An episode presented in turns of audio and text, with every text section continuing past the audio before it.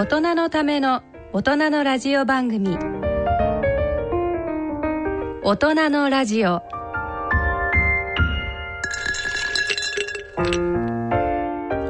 ご機嫌いかがですか？安倍賢人です。ご機嫌いかがでしょうか？小山麻子です。さて3月もいよいよ下旬となりましたね。皆さんはいかがお過ごしですか？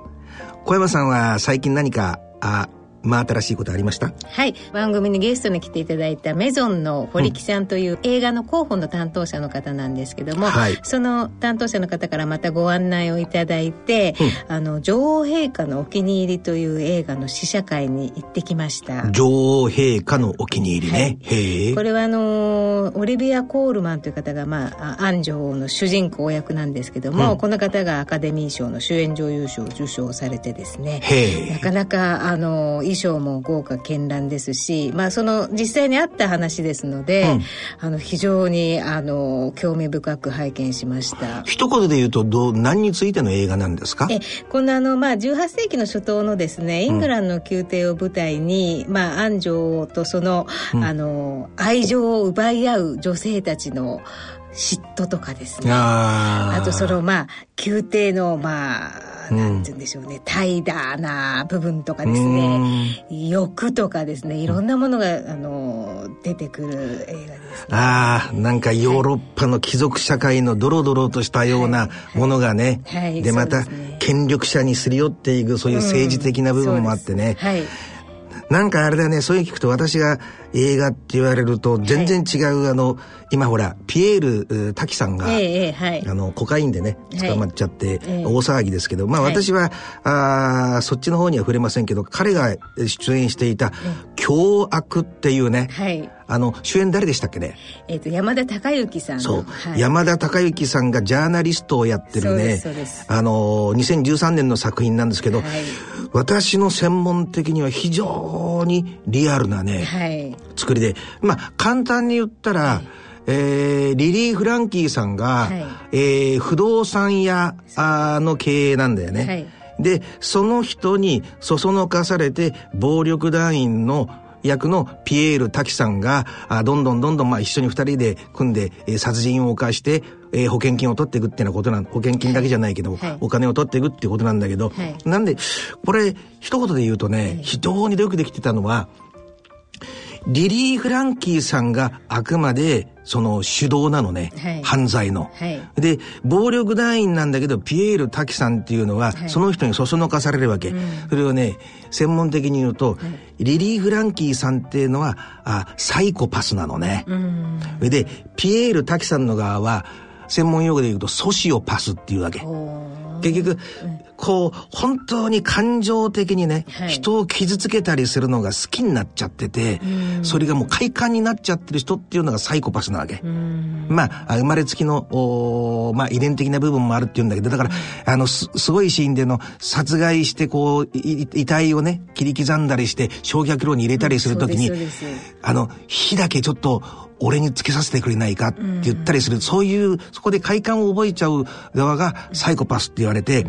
あの、最終的に捕まってから、うん、あの、まあ、ヤクザ役のピエール滝さんの方は、うん、あの、その、不動産屋の人に復讐しようとして、うん、自分はちょっと反省の色もちょっと出てきたりするんだけど、ソシオパスっていうのは、環境の中で、そういうふうにやって生きていこうっていうふうに、なんていうか条件付けされた人なんですよね。ですから、必ずしも、それを快感として感じてるっていうわけじゃないわけ。なんか言ってることわかります？心からなんかそういう人を傷つける行為をね、うん、えー、に、えー、快感を覚えてしまうタイプと、うん、生きていくために、えー、凶悪なことにも感情を殺して行えちゃうっていう、そこに大きなあ一線が引かれるんですけどね。うん、で、必ず何かね、暴力犯罪があった場合、例えば、つい最近もあれありましたよね。あの、80何歳かの、うん、人をこの、ほら、アポイントメント詐欺っていうので殺害しちゃって、ねうんはい、やっぱり主犯になるのは、サイコパス的な人だっていうふうに基本的には言われるんですよね。まあちょっと深くなっちゃいましたけどね。えー、えー、そんなこんなでね、えー、今日も大人のラジオ進めてまいりましょう。はい、大人のための大人のラジオこの番組は野村証券ほか各社の提供でお送りします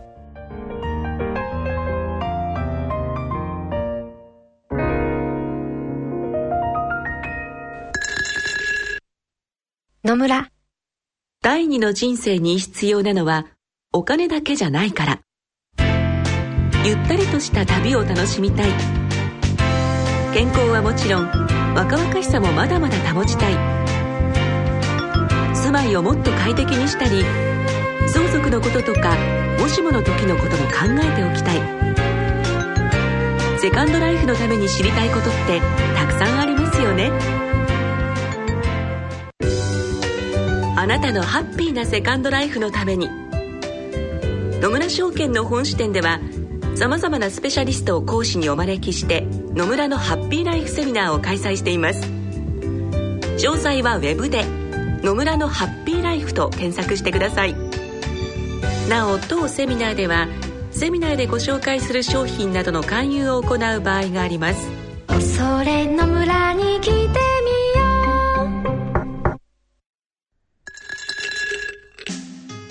大人のための大人のラジオ。社会病理のコーナーです。今回は先生どんなお話になりますでしょうか？あのー、つい最近ですけどもおニュージーランドでね、はい、銃の乱射事件があって、はい、えー、50人もの方があ亡くなられたっていう事件があって日本でもね、はい、珍しくものすごく大きく取り上げられましたよね。はい、でちょっとそのことについてねあの触れてみたい。でねあのー、多くの人はこういうのを専門にしてないので、はい、あのー、慣れてないと思うんですけどなんでニュージーランドのようなね、穏やかなほのぼのとしたね、あのー、山とか自然が豊かなところでって思ってる人がほとんどなんですけど、うん、違うんですよね。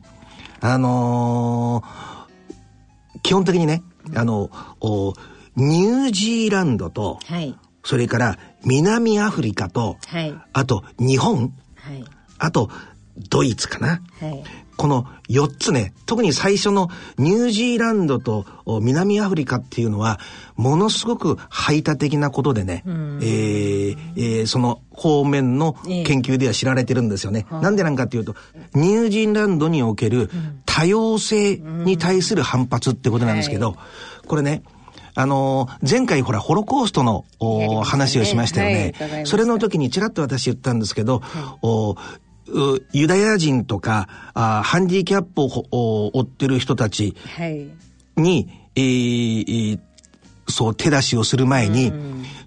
植物の外来植物に対する、はい、なんか取り締まりみたいなものが、あ最初に、えー、動き出してるんですよね。でこのお南アフリカとそれから、はい、あニュージーランドっていうのはそういう外来種と呼ばれる生物を、の取り締まりに対してものすごく強硬なことで知られてるんですよね。で私がよく言うことなんですけども、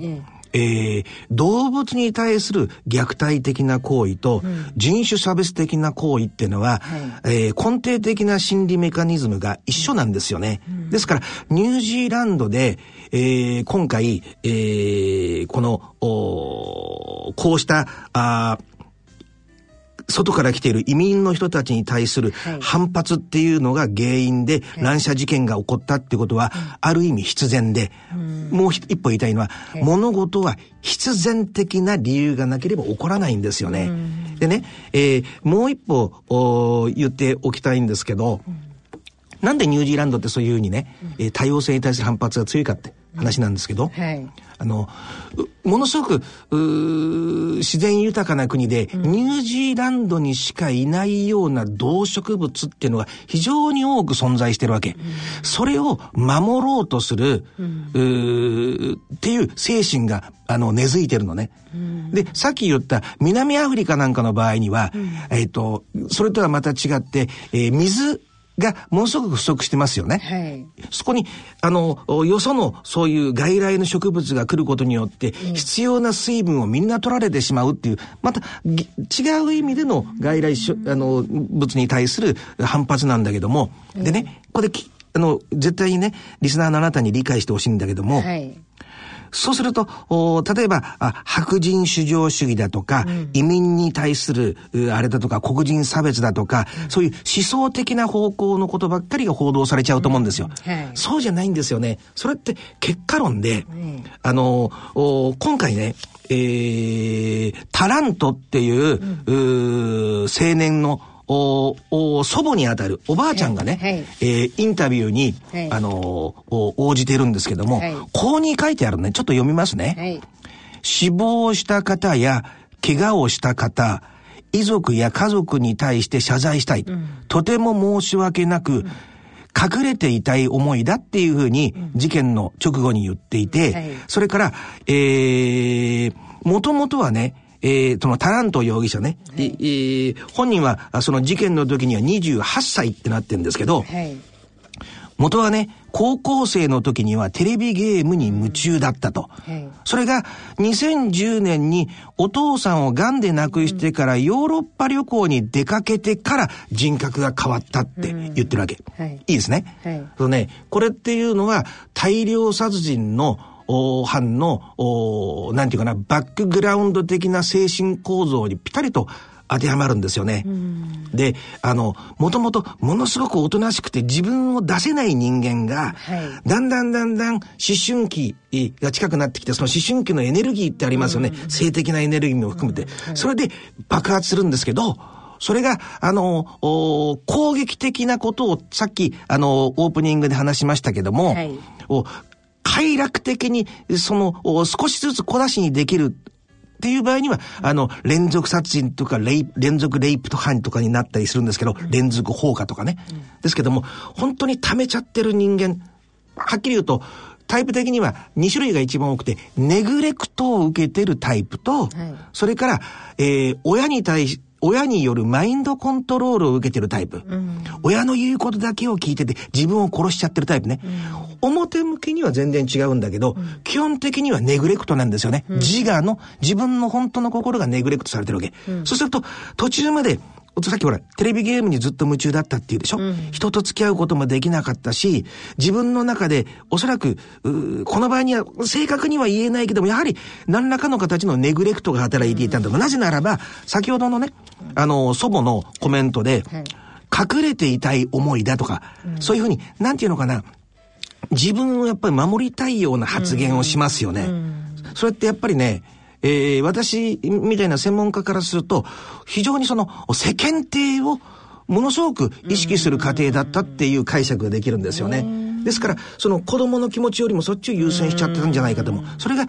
例えば、あヨーロッパとかね、そういう旅行をした時にそれを機会に、あの、スイッチがね、カツンと入って特に、あの、28歳ですけども、おそういうスイッチが入るのは若干、えー、連続殺人よりも遅いって言われるわけ。でね、あのー、私が、あここでね、言っておきたいのは、あのー、後から入る、入り込む思想っていうのは、あくまで後付けで、身の回りに何があったかっていうことによるわけ。ニュージーランドの場合にはたまたまそういう外来種や外来に対する反発っていうのが社会的に根付いていた社会だったから、そういうのをね、心の中に、あのー、心に穴が開いている人間っていうのは、普通の人以上に敏感に察知するのね。だから、あの、そこに例えばアメリカなんかの場合には、あ今、白人至上主義が多いですよね。元からじゃないんですよ。家庭、家庭の環境の中で穴が開いてしまって、うん、それを社会の中にある何か、あそういう流れがありますよね、うん、それで心を埋めて、それを正当化して爆発させると。今回もね、あの、コメントしてる人の中で、完全に自分がやってることを正しいと思ってるから、マニフェストをね、うん、あのー、出したと。ノルウェーで、うん、えー、えー、乱射した人の、がものすごい100ページぐらいのマニフェストを出したんですけども、うん、その真似をしてるって言ったんですけど、あの、このね、その、大量殺人系の人って一回やったら自分が殺されちゃう可能性が高いから、うん、ギリギリギリギリのとこまでずっと追い込まれるわけ。うん、で、だけど、そういう見本となるような、あ行為があった時にハードルがぐっと下がるのね。ガクーンって。コピーキャットっていうのかな。そっちの可能性が連続系の犯罪よりも高いんですよね。ですけど、何度も言いたいんですけど、この、元々の精神構造は家庭の環境から来るもので、で、それによってね、あの、例えば、あ日本でも、例えばあの、相模原の事件ありましたよね。あの、小山さんがやってらっしゃる介護の関係と一緒ですよね。うん、で、あの、自分がやってる行為を、うん、正当化すると。うん、あの、私も、2、3度直接面会してますけども、でも頭の中で本当にそれが社会正義だと本当に思ってるわけ。ね。それで心を埋めちゃってるんですよね。でね、ニュージーランドの話に戻りますけど、はい一つ言っときたい。じゃあ、これどうしたら解決できるんかっていうことなんですよね。で、一番危険なのは、その、心に穴が開いている人たちが社会のそういう不条理を普通の人以上に敏感に感じ取って社会に訴えますよね。社会的な運動だとか、あのスローガンだとして。それによって社会がそこまで心に穴の開いてない人たちが流されてしまうっていうことがものすごく危険だっていうことをまず言っておきたい。ですか、はい、で、その上で、どうしたらいいのかって。でもね、移民の問題っていうのは、例えば私があの、ノーベル平和賞の時2015年の時にね、はい、被爆者の人たちを初めて、えー、平和賞に、えー、あの、公式に招待することができたんですけど、はい、それの時に、えー、ノルウェーの、おの、オスロの市長と話した時にも移民の問題がものすごく大きい問題だって言ってた。で、でもね、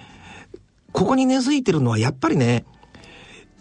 いろんな西洋の国が、例えば、ああイスラムの国だとか、いろんな国に介入して、えー、戦争を起こしますよね。代理戦争のような形で。で、そこに居場所がいなくなった人たちが移民で逃れますよね。ですから、その居場所をやっぱり奪ってしまっているっていうのは、そこのところにもあるんですよね。だから、私は、これは個人的な考えなんですけども、はいあのー、確かに文化的に大きく、違ってて、うん、あのー、私なんかオープンですから普通の人よりそういうのは全然気にしない方なタイプなんですけども、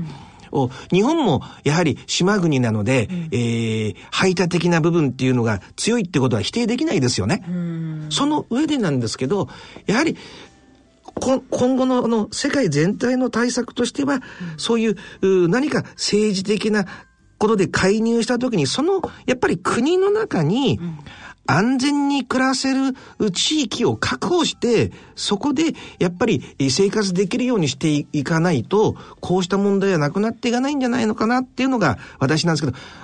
本来であれば、介入行為がなくなることが一番いいんだけど、なかなかこれがね、やはり実際にサダム・フセインなんかの場合には、ああ大量虐殺を実際に行ったりしている部分があって、人道的にもね、ただ、怖いのは人道的な名目を歌いながら、実際には資本主義的な利害が8割ぐらいの形で西洋の国が介入していって、爆弾を落としミサイルを撃ち込んで、そこで生きられなくなった人たちが外に逃げているっていうこともあるので、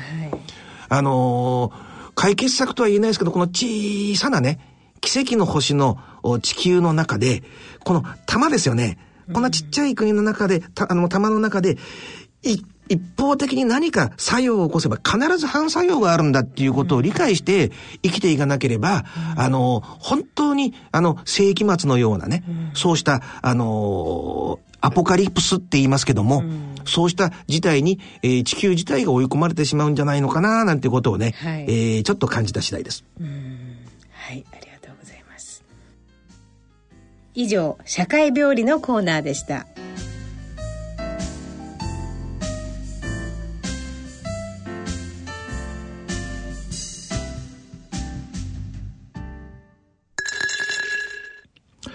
続いては、介護のコーナーです。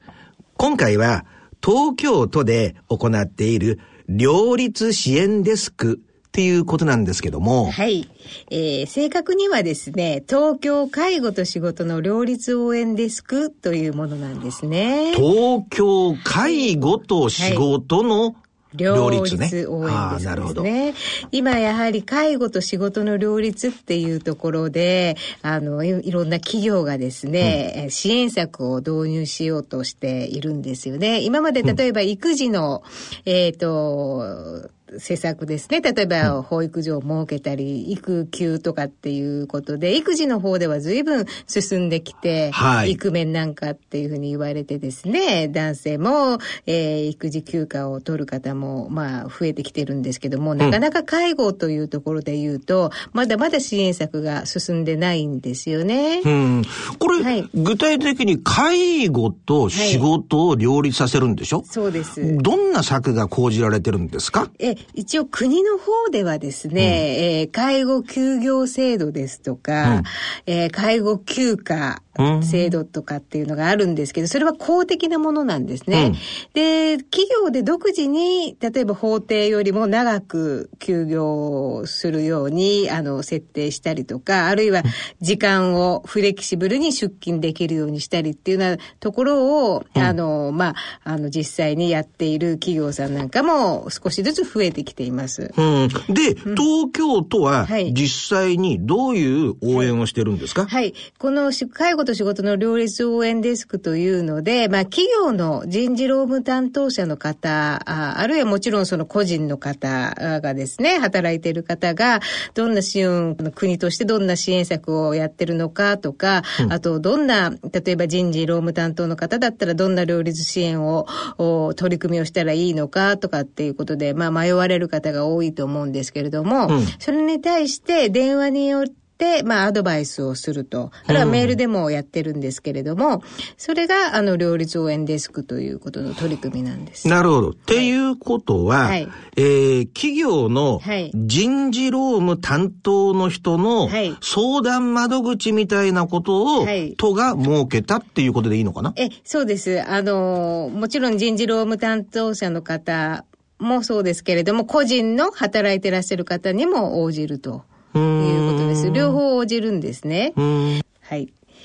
というところで、この電話番号をお伝えしてもよろしいですか？はいはい。はい。えー、と、番号がですね、0570-008915。うん、これで、あの、月曜日から金曜日までは、午前11時から午後8時まで。うん、土曜日は午前9時から午後5時までというところで、うん、あの、相談を受け付けています。0570でしょ？はい。00。これで応援っていうのね。おこれちょっとなんか、O と0だから円か。はい。応援ね。ね00ね。はい。で、8915だから、働く。介護。介な、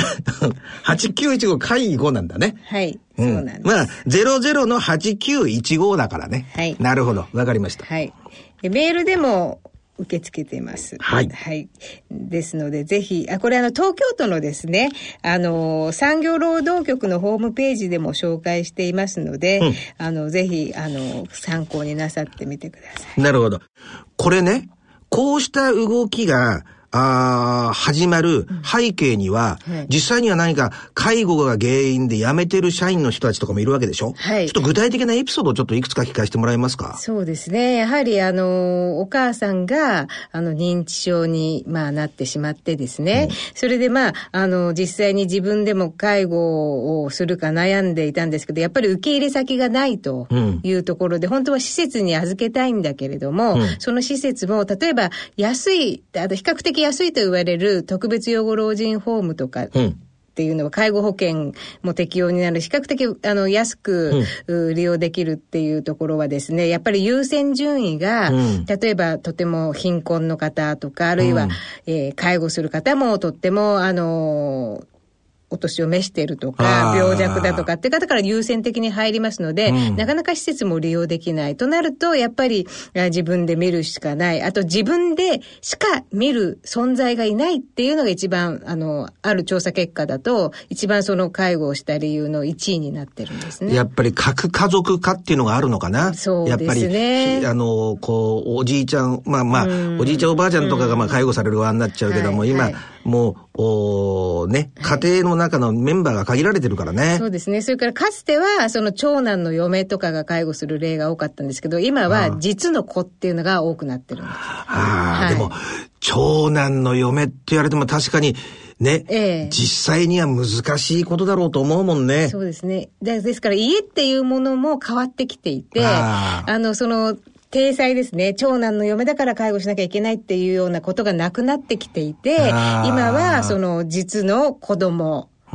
で、これから多分、あの、2025年に向けて、一人っ子の男性の介護なんていうのも増えてくると思うんですよね。うん。あの、少子化で、あの、一人っ子で、それしか、まあ自分しか、息子しか見る人がいないと。でも、そう考えると、うんあのー、ほら、育児の場合には、かなり社会的にね、認知がなされてきて、会社でもね、うん、対策を取ってるけども、はい、介護で、もしでも自分も働いてるわけですよね。はい、で、えー、そのために仕事を辞めるとなると、はい、収入はなくなるわ、はい、あかかりっきりになるわっていうことで、ものすごく社会的に孤立してしまうよね。そうなんです。それが原因で介護うつというふうになってしまって、あの、実際に、あのね、過去に清水由紀子さんなんかいましたけれども、うん、まあ、彼女が介護うつだっていうことはなかなか断言はできないですけれども、ただ社会的に彼女も仕事を辞めてですね、うん、それでまあ、あの、お母さんと自殺を図ったっていうことがあったんですけれども、はあはあ、そういうふうに社会と関わりがなくなることで自分を追い込んでしまうっていうようなことは、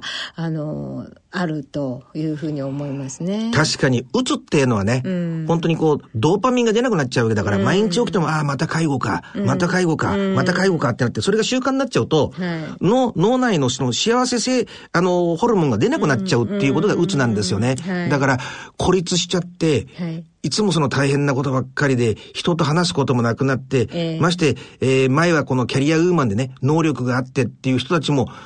自分しかいないんだからってなって追い込まれていっちゃうっていうのは、あるよね。ね生活の落差でね、はい。なるほど。そう考えると、非常にその、大事なあ方向の動きのスタートっていうことも言えるね。はい、おっしゃる通りです。はい。野村、ちょっと気になるお金の話。今回は、低金利です。0.0、えー、0.00。お母さんどうしたんだい？いえね、預金金利が何パーセントかを見ていたんですよ。今は低金利時代だからね。昔は金利が高い時代もあったんですよね。そうだね。確か年利7%で複利運用すると元本が10年で2倍近くになったと思うよ。いい時代でしたね。じゃあ、年利0.025%で元本が倍になるには何年かかると思います ?100 年ぐらいかな。いいえ、2773年かかるらしいですよ。2773年お金の誕生はいつだったかな？お金に関するご相談は、お近くの野村証券へどうぞ。それ野村に来て大人のための大人のラジオ。今回の大人のラジオはいかがだったでしょうか？先生いかがだったですか？いや今回は小山さんの仕切りだったのでなんかとても肉体的に楽だったなっていう感じです。でもリスナーのあなたも小山さんの方が良かったりしますよね。はい、えー、番組では皆様からのご意見ご感想疑問質問をお待ちしております。宛先です郵便番号105-8565ラジオ日経大人のラジオ係まで。あるいはラジオ日経大人のラジオの番組ホームページからもご投稿できます。それではお時間となりました。お相手は私小山麻子と。安倍賢人でした。それでは次回の放送まで。さようなら。